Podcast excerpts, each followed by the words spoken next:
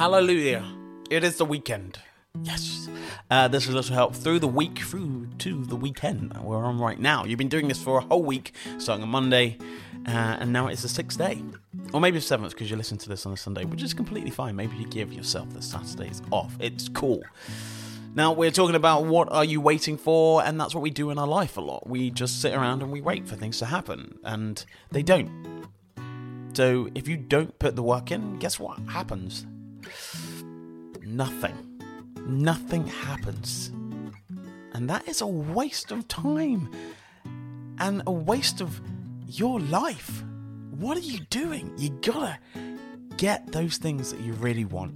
Now, saving or working out those small steps to get to where you want does take time. Nothing happens overnight, and nor should it, because if it does and it doesn't work, then you don't know how you got there if it happens too quickly.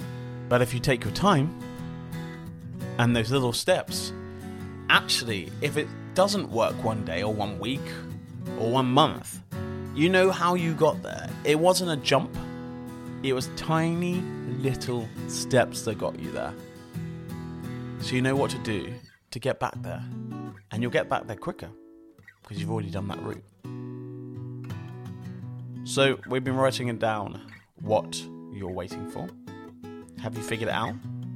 Have you moved those things out of the way that stops you from doing the things that you want to do? Because you need to do that right now. Physically or mentally, move those things in front of you out of the way. And you'll feel so much better. So ask yourself, what am I waiting for? Find the answer, and then go and achieve what you want. Anyway, have a great weekend. See you next week.